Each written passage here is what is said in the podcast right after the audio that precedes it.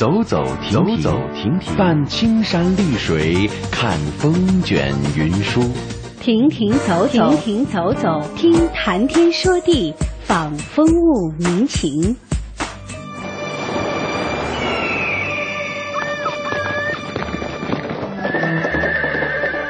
物我两陶然，乐游在神州。乐游神州。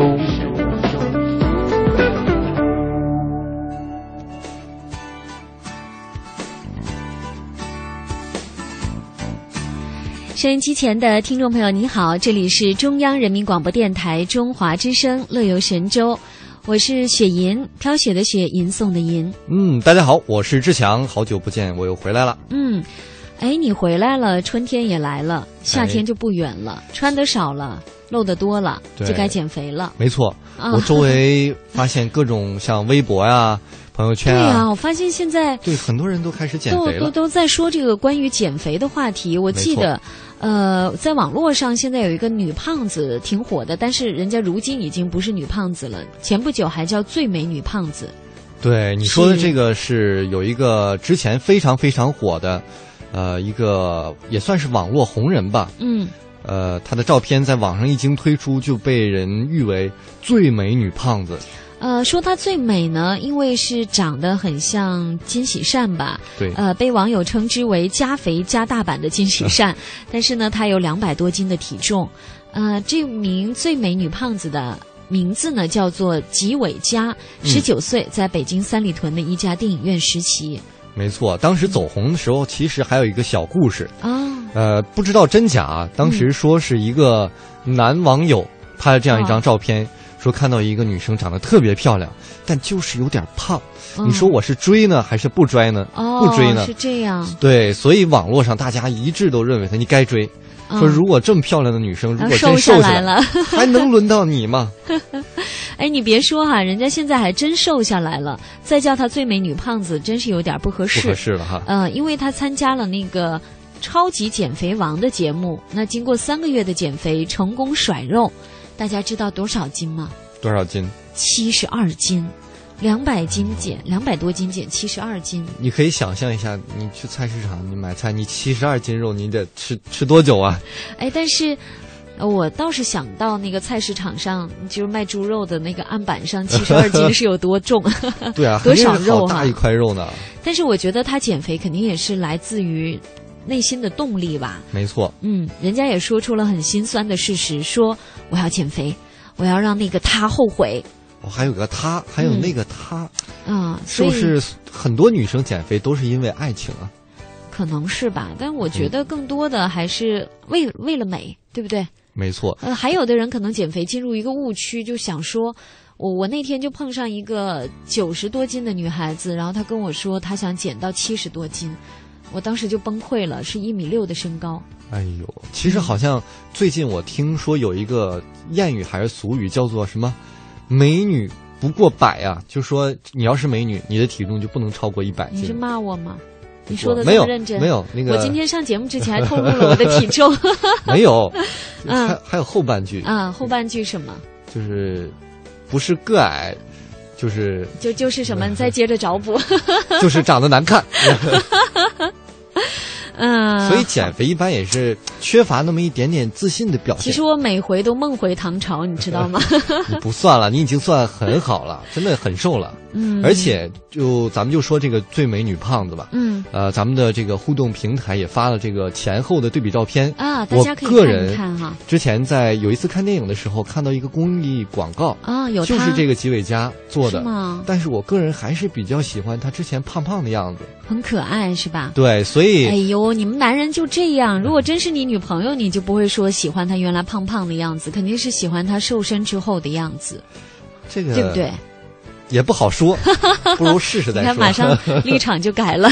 对，所以我们的听众啊，如果你好奇，也不妨去我们的互动平台一起去看一看。对，bbs 点 hello tw 点 com，或者是 bbs 点 am 七六五点 com，您可以找到四月十一号星期五乐游神州的帖子。对，今天的互动话题也是想问问收音机前的您，有过减肥经历吗？那你觉得你需要减肥吗？对不对？对周围有没有有意思的减肥故事，或者是发生在你身上的？总之吧，今天的话题就是跟减肥有关，欢迎大家踊跃的参与。乐游神州首播时间每天上午的十一点十分，重播时间每天晚上的二十二点十分。我们在唐地区的中波收听频率是 AM 五四九、AM 七六五、AM 八三七和 AM 幺幺幺六。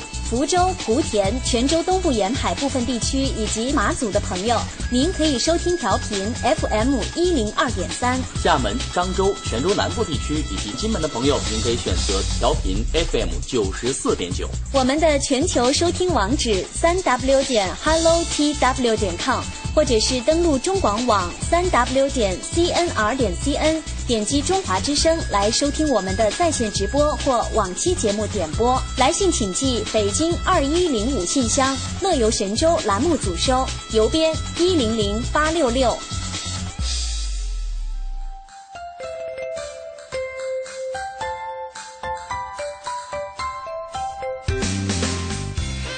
起来关注一下今天节目有哪些精彩的内容。哎，那么今天的行者无疆单元，我们来一起来听听旅行达人李飞给我们一起来讲讲他的五台山朝拜之旅。现在出发，带大家去领略古城乌镇的美。这两天一直在说江南古镇哈、呃因为这个季节非常适合去江南古镇。不。冷又不热，对呀、又刷一下。多飞两次。嗯，然后今天的其乐无穷单元啊，我们一起来看看全球五大不可错过的那些节日庆典。人气部落格一起来了解旅行达人黄梦瑶心目中的台湾。当然，你也不要忘了一起来我们的互动社区，来一起看看最美女胖子之前和之后的对比照片。同时看了照片就记得跟我们一起互动一下。嗯你有没有一个减肥的经历，或者你周围有没有有意思的减肥故事，哎或者是血泪史？志强，你一直都这么瘦是吗？对我还真是没有一直都瘦瘦长减肥。的经历，我但是我有血泪的这个增肥经历啊。你们真的要听吗？哦？你这样在这里说这话是欠揍的 节奏我。我是可以说呀，我怕我说了就挨揍了。好啦，进入我们今天的第一个单元——行脚大陆。好，行脚大陆单元呢，我们一起来听听李飞到底是怎样跟我们一起去看朝拜之旅的呢？我们通向世界的每个角落，带您品尝各地的美味佳肴，欣赏四季的风景变幻，邮购实惠的包裹行囊，快来吧，快来吧！快来吧！乐游一族，等待你的加入。乐游一族等待你的加入。欢迎收听《乐游神州》。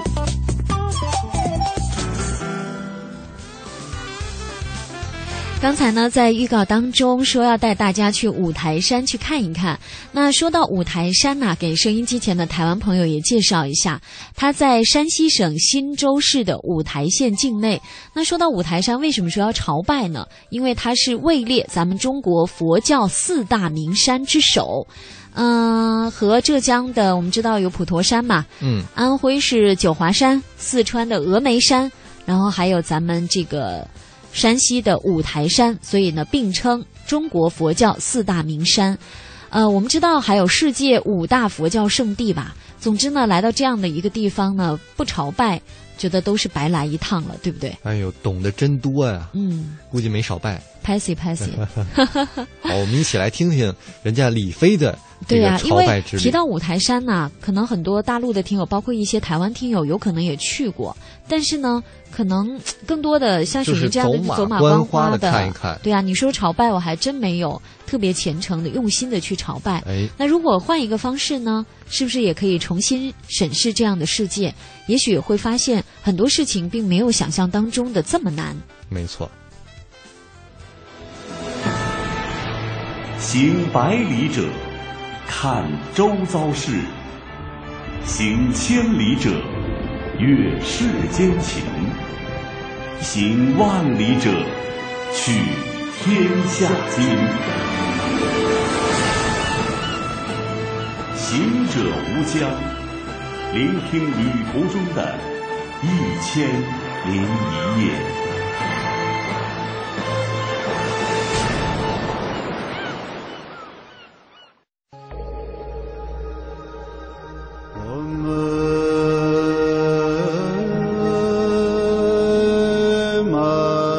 在五台山的一天，你能感觉到一年的四季。正午的时候，你可能就得穿 T 恤；来了一片云彩，你就得把衣服穿上。不是公路，全部是泥泞的那个路。哎，我们在想，刚才我们是遇到了神仙吗？听起来很辛苦，其实真正参与当中，你会感觉不到，会觉得很满足。我们。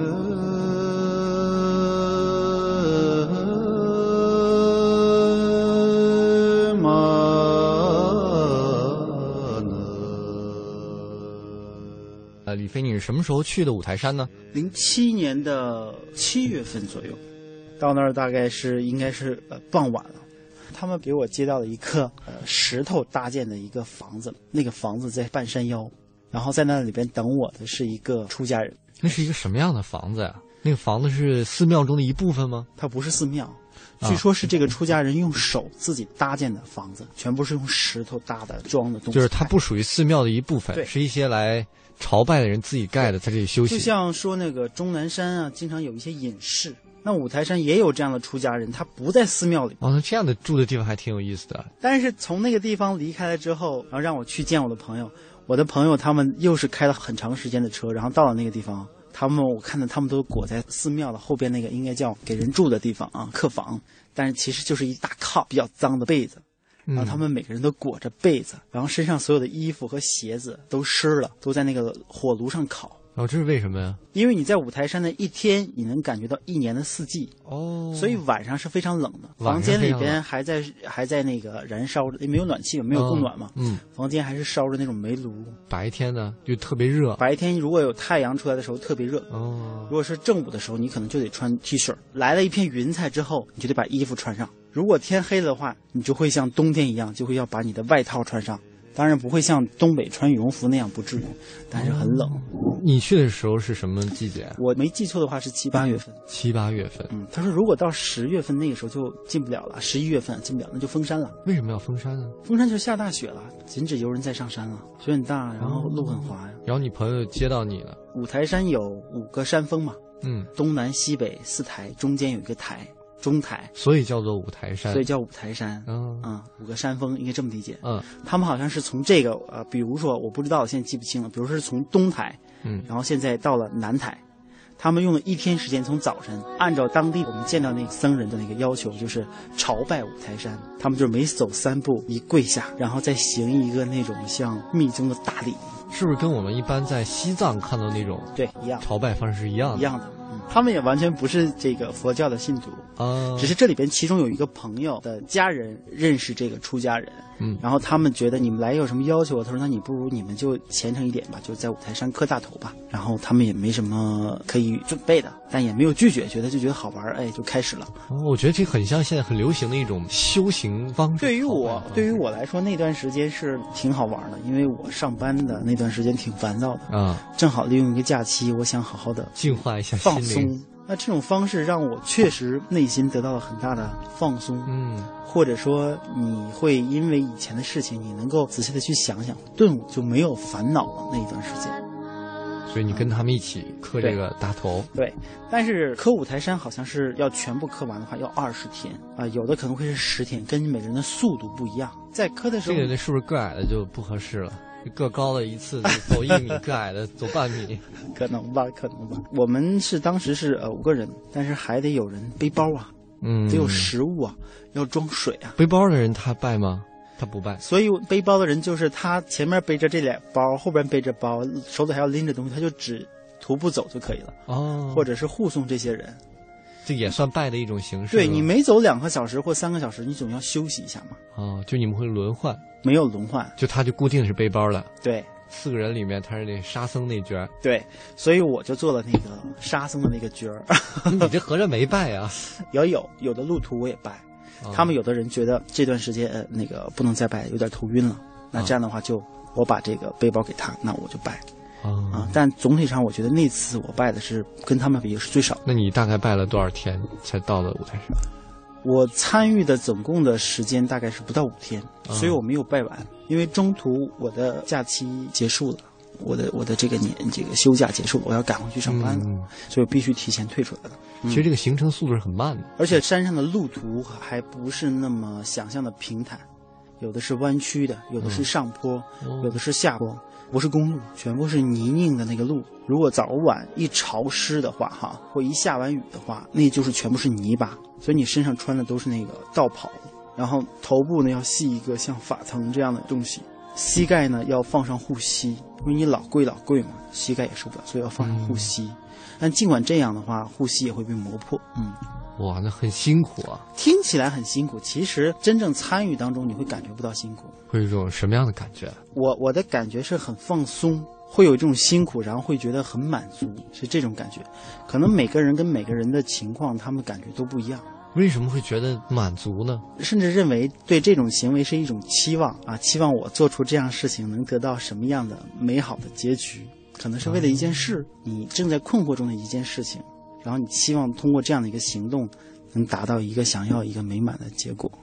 现在有一个明星，大陆的一个明星陈坤，他也是一种修行，他是靠徒步去西藏啊什么呀。我觉得跟你可能形式不一样，但是理念上好像是差不多的。因为这个过程当中，嗯，这一路你会经历很多不可思议的事情，嗯，这个是其实是最大的收获。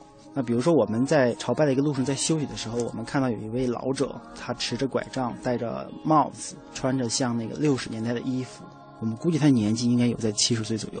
后来我们在一起聊天，他跟我说他已经这是第三次来五台山，今年他年纪不行了，所以他要这样徒步的去走，他不能朝拜。说的时候还流露出一个感叹的词汇，就说他可能是这是他一生中最后能来的一次。他可能是四十岁、二十岁之前来过两次，这次可能是最后一次。简单的寒暄之后，他又呃那种淳朴，就问我：“哎，你们饿不饿啊？”他觉得我们磕大头渴不渴啊？他就从他的那个怀里边取出一个小包，这包里边是什么呢？可能是他们那个他是甘肃那边的嘛，他就拿出来馕吃的馕啊，就是干粮。嗯那我们，要不要？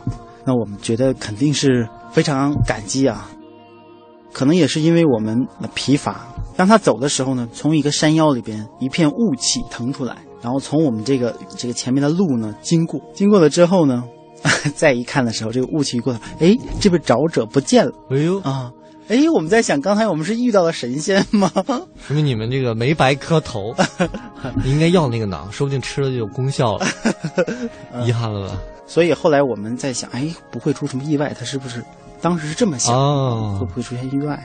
因为五台山大大小小的寺庙大概有一百多家，因为我们每磕到一个寺庙，都要在当地寺庙去修整。嗯啊，所以我们在问有没有老者，哎，他说有，他就停留一下，马上就去下一个地方了。嗯，这个经历还是蛮有意思的。嗯我觉得可能走这一条线路的人都会觉得怀着一个感恩的心，嗯，可能互相之间都比较理解，嗯而且这一路可能都是心善的人，嗯，那我们在路上也会遇到旅行团，遇到一些就拿小旗儿的那种，呃，他们坐大巴嘛，啊。坐大巴就可能去去山顶的清凉寺，嗯，然后也遇到那种自驾游。自驾游呢，他们看我们这样三步一跪下，然后一磕大头，有的自驾游呢就主动的停下来，给我们留下了水，给我们留下了食物。我们很感谢，但是还是要拒绝了。为什么？为什么？因为给我们就是负担。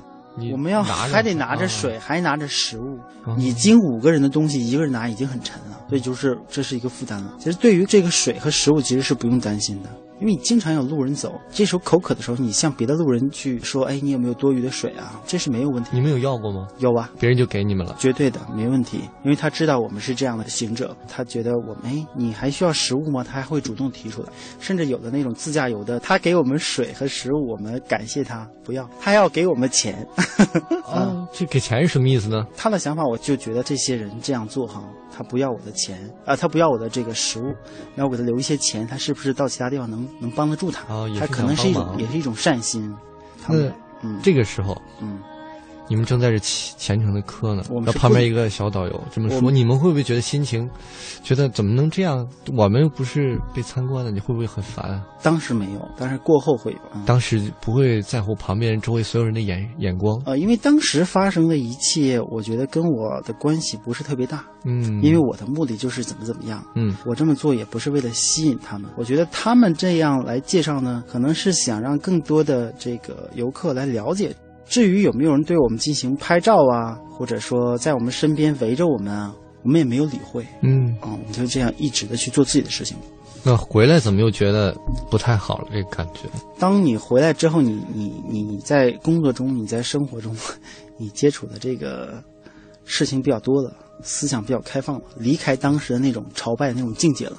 嗯，所以呢，就会觉得，嗯，其实那次有一些人做的是不对的，不应该的，就跳出当时的心境，跳出当时的心境了。所以在想，哦，下次我要是再去哪里的话，我不能没有经过人家的允许就对人家乱拍啊、哦不能去打扰人家，自己就会有这样的检讨，嗯，所以修行还是有帮助的。有帮助的。而且我觉得还真是你在修行的这个过程中，心境嗯跟以后和之前就完全不一样。嗯，所以那次的呃行程确实是一个很放松、很放松的一个行程。当时对之前的那段状态也有很大的调整。回来工作之后，对工作的一些问题和烦躁的事情，就能够很坦然的去面对。遇到困难的时候，就会觉得没有什么事情能够比你活着更重要。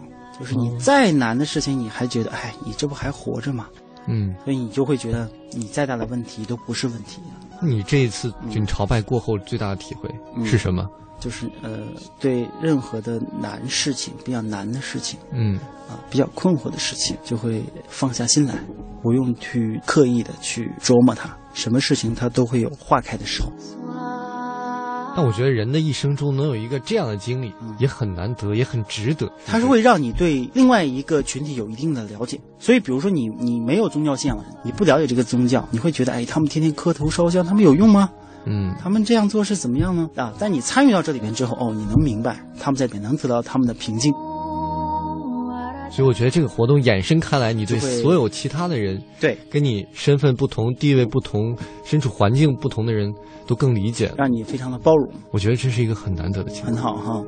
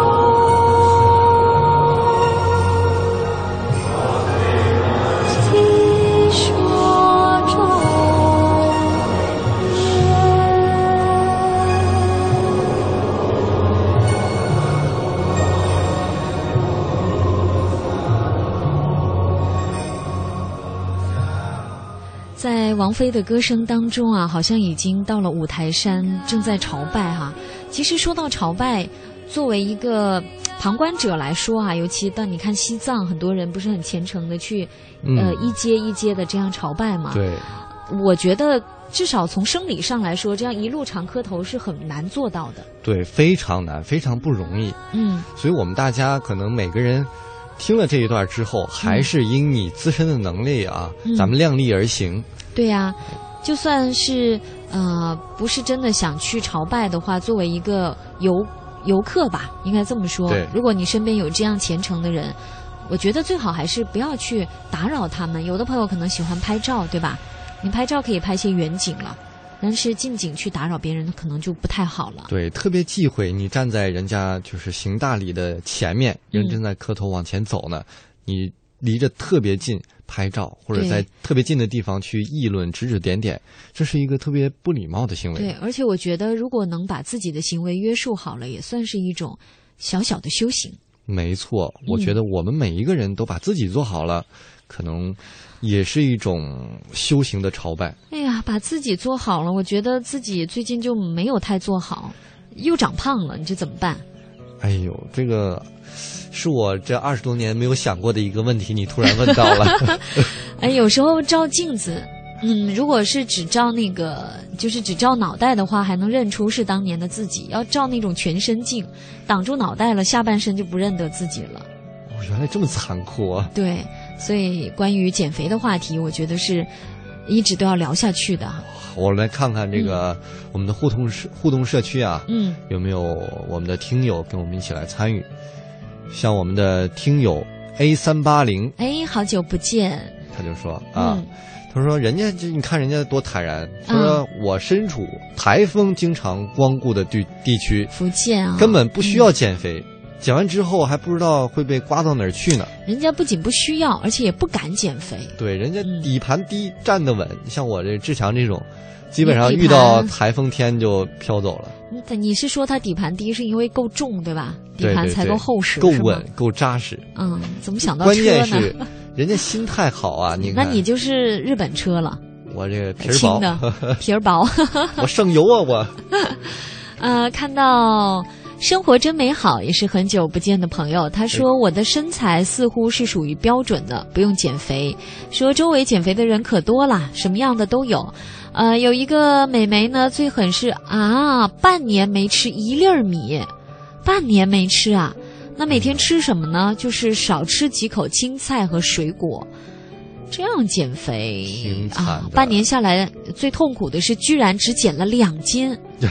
半年没吃一粒米，还减了两斤，白瞎遭那半年的罪啊！这里说的白瞎，台湾听友能听懂吗？就是白白浪费。糟糟践了糟践了，对。完了，咱们俩又得解释一下“糟践”是什么意思，啊就是浪费了浪费了浪费，浪费，浪费。他说：“所以啊，爱啥样啥样，小伙伴们就别减了，别折腾了，且胖且享受吧。”对，这个“且且且”最近是很火的句式。他说：“要感受到胖也是一种美呢。”没错，刚才他说到这个半年没吃一粒米，我突然想到一个著名的女明星、嗯女主持人，嗯她每天常年就是数着米粒儿来吃饭，这多痛苦啊！最后也特别瘦啊。那这个主持她数学人叫好吗任 任鲁豫，哦，好他吧。经常问别人这个问题：他数学好吗？哦，明白了。但是有的时候，可是他这么瘦还要这样减，这真是对，所以有的时候减肥它不一定是你真的胖，嗯很多人啊，特别是女性，她已经是一种惯性了，哦她就觉得这是一种生活方式，一种生活态度。哎，说到大家用的这个减肥方法，觉得还是蛮五花八门的。其实有一个说法说，你必须吃主食，你才能减得下来；还有的是专门吃肉减肥法，哎呦是说从补充蛋白质的角度。那我是这种，我是这种，我对，经常还还有。所以你现在这么瘦，哦还有那个吃巧克力减肥法。好像就是跟我们传统观念里边那种容易发胖的食物完全是背道而驰的，拧着来的。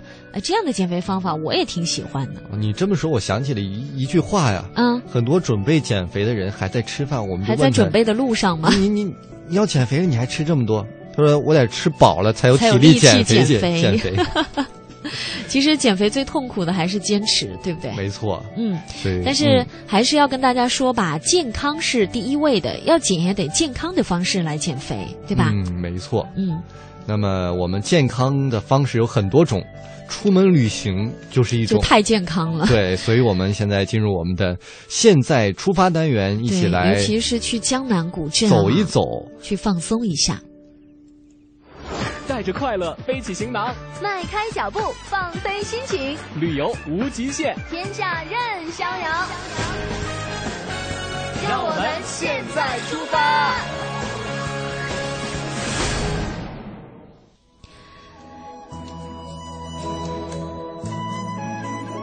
说到大陆的江南古镇，我想大家第一反应最知名的肯定是乌镇了，也是江南四大名镇之一，有六千多年悠悠久的历史哈、在我们的节目当中呢，也曾经多次介绍过，当然是在浙江省了。那说到乌镇呢，它是分为东栅、西栅、南栅和北栅。那东栅和西栅呢是景区，会收费的；南栅和北栅是生活区。嗯，没错。那么我们在这里呢，给大家分别先介绍一下。呃，咱们的东栅景区呢，是完整的保存了原有的晚清和民国时期水乡古镇的风貌和格局，是以河来形成这个街道，街桥呢，街道是以桥来相连，水镇一体，组成了水阁、桥梁、石板巷等等这样一个别有风味的江南韵味的建筑群。其实啊，说到这个东栅景区，不知道台湾听友有没有看过一部大陆的电视剧叫《似水年华》？哎，据说它大部分取景其实就是在东栅。然后呢，古朴的民居呢会沿这个河岸来铺展，所以呢，建议大家去那儿如果要住宿的话，最好住一下那里的客栈，因为它是临街而设的，而且呢很有这种古镇风情。千万别到古镇去走走，然后到外边去住星级酒店。对，而且我怀疑，其实好像乌镇的很大程度上火爆，是因为《似水年华》对呀、在这取景之后很后，多影视剧旅游嘛，就能够带动当地的让这个景点是越来越火爆了。对，而且呢，东栅景点还有很多可以看的，比如说一些当铺啊，还有喜欢看皮影戏的朋友，还有有那个修真观，还有古戏台，还有茅盾故居等等。总之吧，景点不少，还有翰林地。嗯，没错。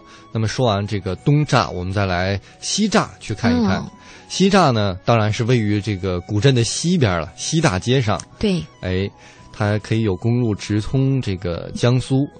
呃，西栅呢是由十二座小岛来组成的，七十多座的小桥将这些小岛啊串联在一起，河流和石桥数量是全国古镇的最多。它不仅多啊，而且呢很有意思。比如说啊，在这么多桥当中，有一座桥叫通济桥，还有一座桥呢叫仁济桥。这两个桥呢，它是呈直角相邻的，所以呢，你不管站在哪一座桥边，都可以看到另外一个桥洞里面的，就从那个桥洞里面的另一座桥，所以呢，就有桥里桥这样的说法。哦，所以它那里的古桥风景呢，大家记住就是桥里桥。所以到古镇，你除了看建筑以外，很大的一个观赏点就是看桥。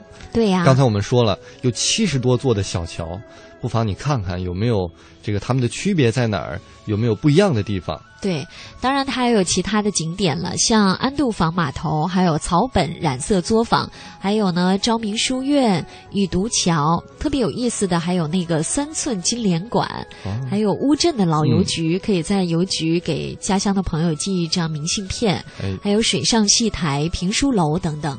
嗯，那么乌镇啊，其实它出名除了刚才我们说的这些建筑啊、景点非常的好看之外，还有一大特色就是它的好吃的特别的多。哎呦，被称为乌镇美景之外的致命诱惑，有多致命呢？其实说到乌镇呢，就有三大名菜。哎，哪三大？呃，红烧羊肉。白水鱼，还有酱鸡、酱鸭。哎，所以我们到这个乌镇，你别的不吃可以，但是这三大名菜你一定要尝一尝。对啊，因为在乌镇民间有这样的说法，说一冬羊肉赛过几斤人参，就是它很补。哎、据说乌镇的朋友呢，都是吃羊肉的老饕了。大家可能没有想到哈、啊，之前说，哎，在江南古镇这么盛行吃羊肉，因为说到羊肉，可能想更多北方啊、内蒙啊，对不对？甘肃啊，没错。嗯，那么除了羊肉，其实当地你看有这么多的水，所以当地的鱼也是特别的好。这个白水鱼呢是纯野生，哦、生长在这个无污染的河流，肉嫩味鲜啊。您可以尝一尝，但是要提醒大家，这个鱼呢虽然很鲜美，但是鱼刺儿比较多，所以吃的时候还是要小心。嗯，再来说说酱鸡、酱鸭。这个乌镇酱鸡啊，会选用本地农民当年放养的那种土种的雌鸡作为原料，加工的时候呢，整体烧制。总之嘛，它有它的烧制方法。哎，所谓酱嘛，它肯定要放上上等的酱油啊、黄酒啊、白糖啊，还有香料等佐料来浸烧。出锅之后呢，再得涂上一层麻油，才算大功告成。哎，那么吃上面这些菜，你不得配点酒吗？哎哎，乌镇呢，它属于江南的鱼米之乡啊，所以自酿米酒是乡下的一个习俗。你到了乌镇，一定要喝一杯三白酒。三白酒，呃，何谓三白酒呢？是以白米、白面、白水成汁，所以呢叫三白酒。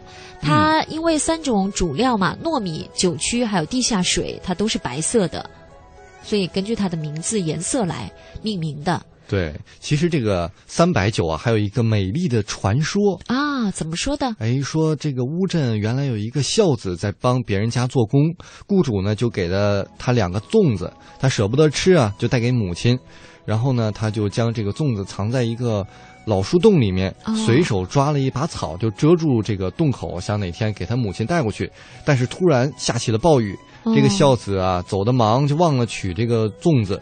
等他再来取的时候，粽子已经被雨水啊，还有这个这个草的汁液浸泡的软乎乎了。但是这个孝子穷啊，舍不得扔，就拿回家跟这个母亲一起分享。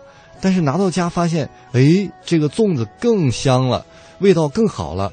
所以呢，他们母子俩就研究出，哦，原来这个草啊是酿酒的草叶。所以他们之后、哦、叫酒药草，是不是？它会使那个大米发酵。没错，所以他们至此就用这个草还有这个面来做酒曲，制造白酒，一直延续到今天，就有了今天的这个三白酒。哦，原来是这样。其实呢，在那里呢还有一个歌谣，这怎么唱我不知道啊，但是词儿是这么说的：说猫屎玉奶杜搭酒，客人吃了不愿走。那这个三百酒呢，就是这里说的杜搭酒，它有另外这样的一个名字。不知道你刚才说的孝子是不是姓杜哈？那猫屎玉奶什么意思呢？当地的猫屎咖啡很有名，还有一种叫玉奶的食物啊，就小芋头，呃，也很有名。所以台湾的朋友去到之后呢，也可以品尝一下。那接下来呢，我们休息一下，送上一首好听的歌曲，就是在乌镇取景拍摄的影视剧。《似水年华》的主题曲《年华似水》真够绕的，有点绕。谁让瞬间像永远？谁让未来像从前？视而不见别的美，生命的画面停在你的脸。不曾迷得那么醉，不曾寻得那么累。如果这爱是误会，今生别的事我不想再了解。年华似水，匆匆一瞥，多少岁月轻描淡写，想你的心百转千回，莫忘那天你我之间。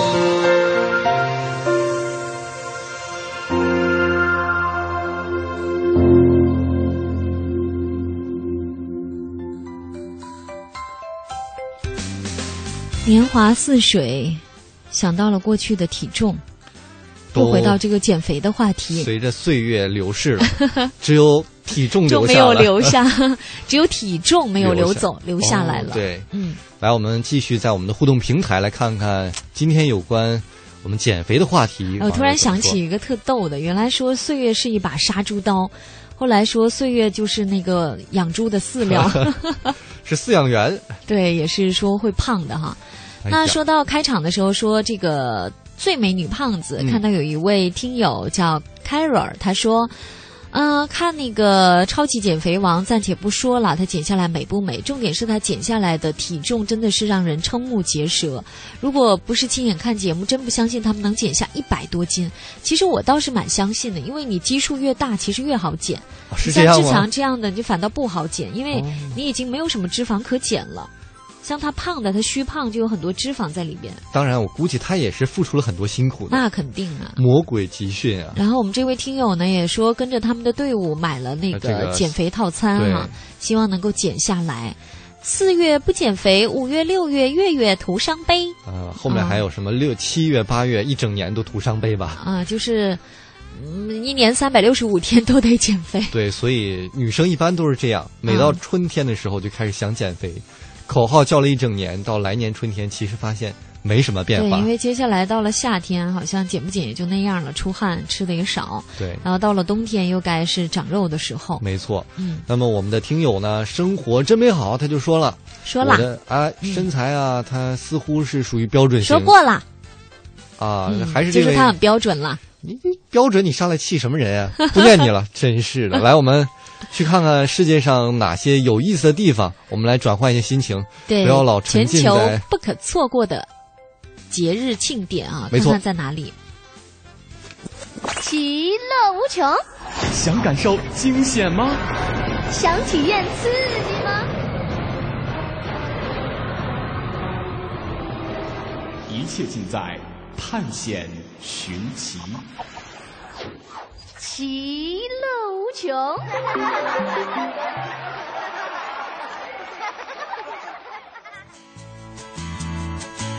其实啊，说到世界上很特别的一些节日庆典，我们曾经在节目当中介绍过，比如说像枕头大战，对吧？哦扔枕头，哎，我想玩哎，嗯，还有那个，那、那没事儿吧？你放心吧，你回到办公室，我让成全你。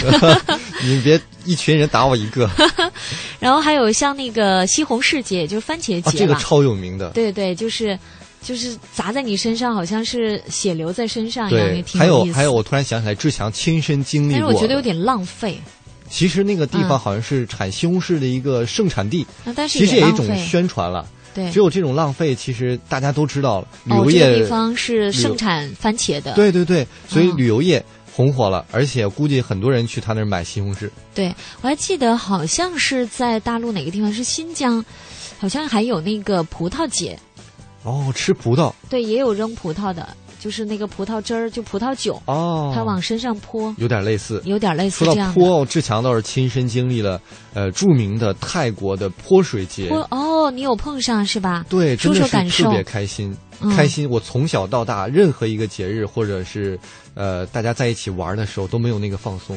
哦，它真的是解放天见人就性。泼是吧？一开始我我们所有人还买那个呲水枪，啊，没用，人家一盆水就上来了。对啊，一开始还用那个文明的呲呢，后来就是我们都是站在街边拿嗯一整桶的水，有人过来就非常礼貌，大家已经适应了，从头浇到脚，保证他身上任何一个地方没有干的。嗯，但是整个大家所有人都像孩子一样玩儿，打成一你你是不是，之前好长时间没洗澡了？趁着那个节日，所以去免费洗洗从我澡。身上经过的水都流下来都是黑的，是吧？其实说到泼水节啊，有一个地方叫印度，哎有个狐狸节，它是关于各种颜料的节日，应该也有你刚才说的那个黑黑的水，它类似于中国的泼水节，在每年三月左右的满月之日举行，为期一周。其实呢，它是一个很古老的宗教节日。然后呢，在五颜六色的狂欢当中，互相，呃，这个撒颜料啊，还有投掷水球啊，追逐打闹，嗯可以说是世界上颜色最丰富的一个节日。